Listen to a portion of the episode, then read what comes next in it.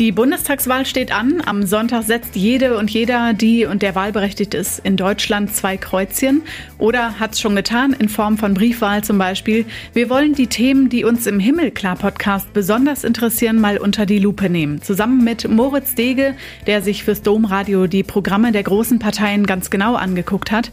Wie sieht's eigentlich mit der Religionsfreiheit aus? Der Schutz des Lebens spielt ja für die eine Partei eine größere Rolle als für eine andere und für die, die man da als allererstes im Kopf hätte? Wir fragen mal nach. Moritz, schön, dass du da bist. Hallo, vielen Dank für die Einladung. Ist für Katholikinnen und Katholiken bzw. Christen eigentlich klar, was sie wählen müssen oder sollten? Das würde ich so nicht sagen. Also früher war es ja so, dass man allgemeinhin gesagt hat, die Christinnen und Christen, die wählen CDU oder CSU, Muslime wählen die SPD und Konfessionslose die Grünen. Das ist heute nicht mehr so plakativ, wie es früher vielleicht einmal war. Trotzdem ist es natürlich so, dass gewisse Parteien das C in ihrem Namen doch mehr betonen als andere. Ähm, gemeinte sind da die Unionsparteien, die sich gerade in ihren Programmen immer wieder auf das christliche Menschenbild berufen und damit schon im Vergleich zu den anderen Parteien hervorstechen. Aber ob das dann wirklich auch so ist, also ob die Union wirklich die christlichsten Inhalte vertritt, da würde ich ein Fragezeichen hintersetzen. Und du kannst es sagen, du hast ja da mal ein bisschen genauer reingeguckt. Du hast mit den religionspolitischen Sprechern der fünf großen Parteien gesprochen, jeweils ein Interview geführt, die für diese Bundestagswahl zur Wahl stehen. Haben die Parteien das Thema Religion auf dem Schirm und ist es für alle gleich wichtig? Auf dem Schirm haben es schon alle ähm, mal mehr, mal weniger groß gefahren in ihren Parteiprogrammen, aber es finden sich in allen Programmen Stellen dazu. Wichtig ist es auf jeden Fall, aber die Richtung, in welche es gehen könnte, die ist natürlich bei den Parteien ganz unterschiedlich. Zum Beispiel bei der AfD ähm, spielt zwar Glaube und Kirche und Religion eine Rolle, aber dann eigentlich immer nur als Abgrenzung zum Islam. Anders ist es zum Beispiel auf der anderen Seite des Parteienspektrums. Bei den Linken wird Religion zwar auch oft aufgegriffen, dann aber immer eher in dem Kontext, oh, okay, was wollen wir abschaffen, was wollen wir ändern, wo brauchen wir mehr Distanz, wo brauchen wir einen Abbau von kirchlichen Privilegien. Und dann ähm, in der Mitte würde ich sagen, kann man vielleicht Grüne und FDP verorten, die schon auch eine gewisse Nähe zu den Kirchen und ähm, zu den Religionsgemeinschaften aufweisen, hier und da auch Veränderungsbedarf sehen und dann natürlich die Union, die wahrscheinlich inhaltlich doch immer noch am nächsten an den Linien der beiden großen Kirchen liegt, während die SPD, auch die dürfen wir ja nicht vergessen, sich ehrlich gesagt ziemlich zurückhält, was das Thema angeht. Ähm, da nimmt das Thema Kirche und Religion doch auffällig wenig Raum ein. Werden wir ein bisschen konkreter. Welche Unterschiede siehst du denn, wenn du die Programme diesbezüglich vergleichst? Was ist dir da aufgefallen? Also aufgefallen ist mir zum einen, dass alle Parteien, abgesehen jetzt von AfD und Linken, die besondere Rolle von Kirchen auch betonen und auch von der Religionsfreiheit und am Status quo überwiegend jedenfalls festhalten wollen. Da gibt es dann hier und da mal Nuancen, sei es, dass die Grünen beispielsweise wollen beziehungsweise sich einsetzen für Klimaschutz, das auch mit der Bewahrung der Schöpfung verbinden. Beispielsweise wird in allen Programmen der Kampf gegen Antisemitismus hervorgehoben, der ein wichtiges Thema ist.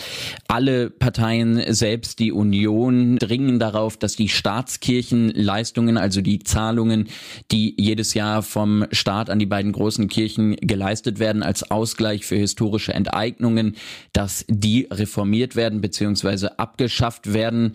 Gleichzeitig dringen fast alle Parteien auf eine Reform des kirchlichen Arbeitsrechts und auch der Paragraph 219a des Strafgesetzbuches, also das Werbeverbot für Schwangerschaftsabbrüche ist in fast allen Parteiprogrammen ein Thema. Aber auch Unterschiede sind auszumachen. So hat quasi jede Partei ihre eigene äh, Forderung in diesem Bereich. Die Linken beispielsweise ganz pikant in den Augen der Kirchen wahrscheinlich dürfte die Forderung sein, dass man die Kindstaufe abschaffen möchte. Da heißt es im Wahlprogramm eine automatische Mitgliedschaft von Kindern in Religions- oder Weltanschauungsgemeinschaften der Eltern lehnen wir ab. Ein Beitritt darf nur selbst und nach Erreichen der Religionsmündigkeit erfolgen.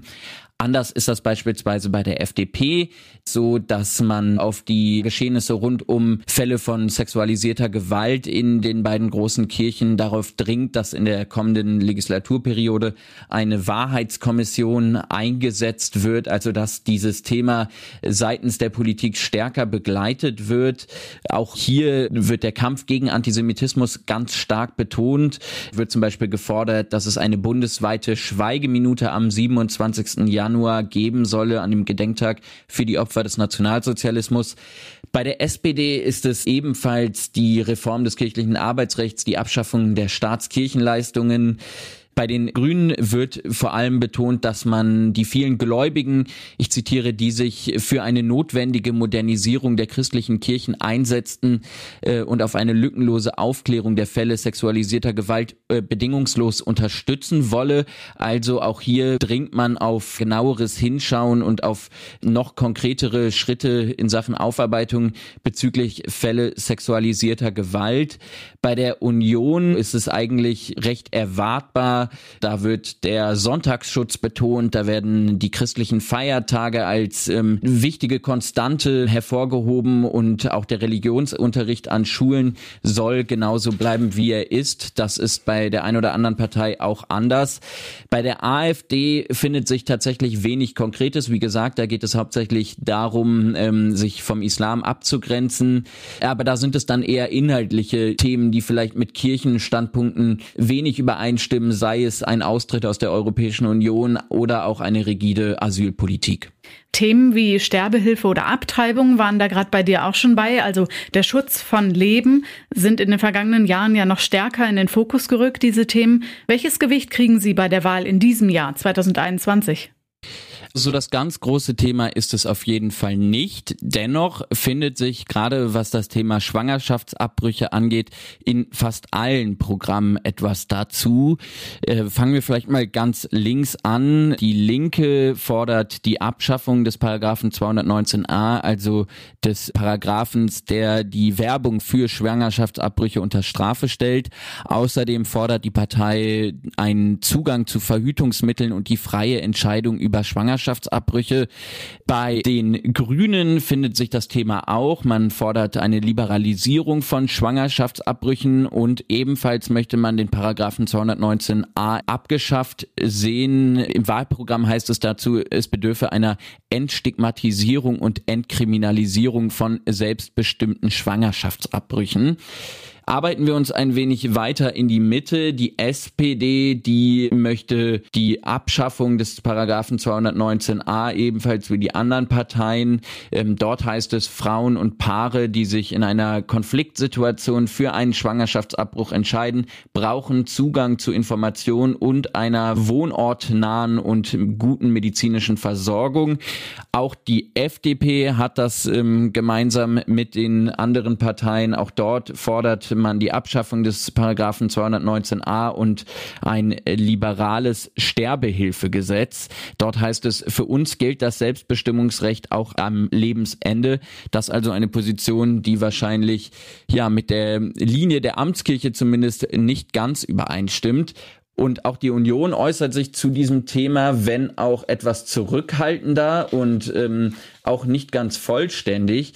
Interessant fand ich in diesem Kontext besonders, dort findet sich nämlich kein Wort zu den in der jüngsten Legislaturperiode ja doch hart umkämpften Thema der Schwangerschaftsabbrüche beziehungsweise dem Werbeverbot dafür. Also der Paragraph 219a findet gar keine Erwähnung, wo man ja denken würde, dass das gerade bei den Unionsparteien als christlich-demokratische Union oder christlich-soziale Union einen besonders großen Stellenwert hat. Die anderen Parteien, die haben ja in diesem Zusammenhang immer wieder auch Diskussionen angestoßen, um Schwangerschaftsabbrüche zu reformieren oder die Regeln dafür zu reformieren. Anders sieht es aus, wenn es äh, ums Thema Sterbehilfe geht. Dort heißt es aber auch eher dünn. Ich zitiere, auch im hohen Alter oder bei schwerer Krankheit muss der Mensch im Mittelpunkt stehen. Wir wollen eine lebensbejahende Beratung für Menschen, die unheilbar und mit begrenzter Lebenserwartung erkrankt sind, statt Sterbehilfe zu kommerzialisieren, werden wir dafür sorgen, dass wir den Zugang zu Hospiz- und Palliativversorgung garantieren. Also damit ist man dann doch eher auf der Linie der katholischen Kirche. In Deutschland sind Glaube und Kirche ziemlich eng verwurzelt oder miteinander verknüpft. Es gibt Länder, in denen es anders aussieht und Staat und Kirche voneinander getrennt sind. Was findest du dazu in den Parteiprogrammen?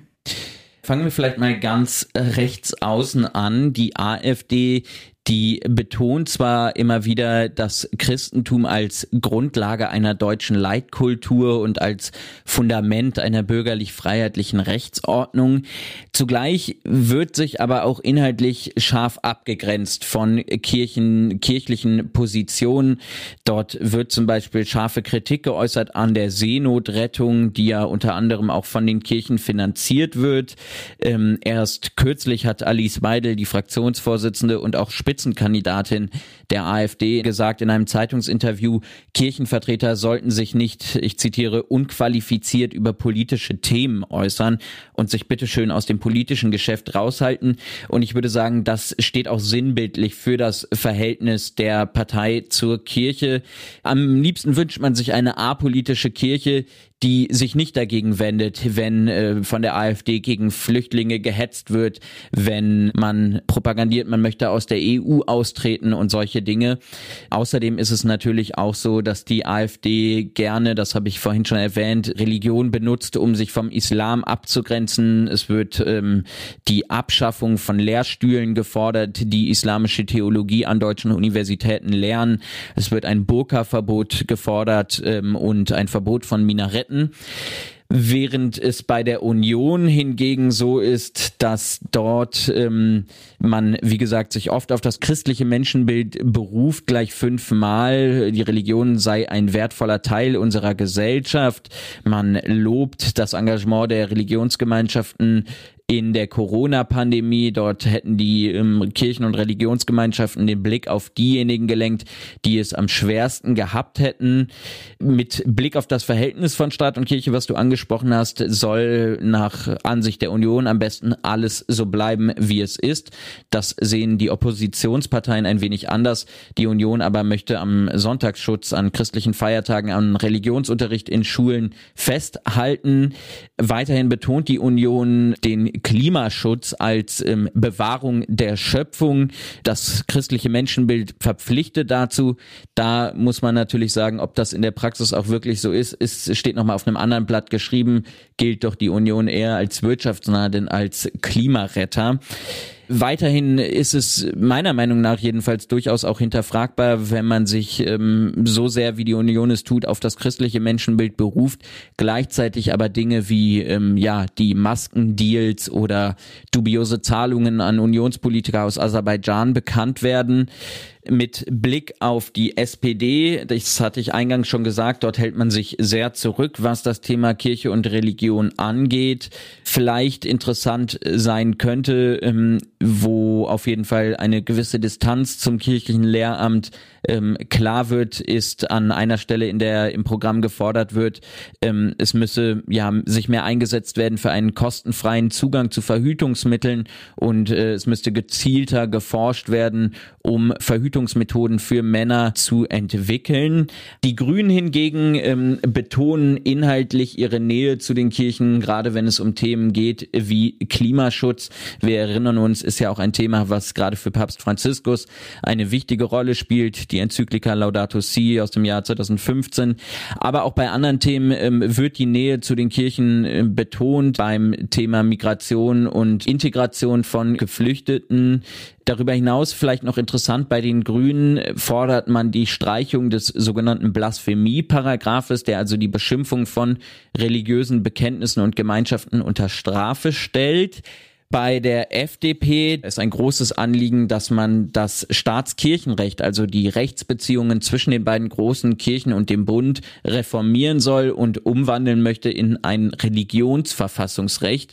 Ähm, dort heißt es, dass angesichts ja zunehmender Glaubensvielfalt und Pluralisierung in unserer Gesellschaft ähm, ein Staatskirchenrecht nicht mehr zeitgemäß sei. Darüber hinaus meint die FDP, müsse sich der Staat stärker einmischen mit Blick auf die Fälle Sexualisierung organisierter Gewalt und möchte dort in der kommenden Legislaturperiode eine sogenannte Wahrheitskommission einsetzen.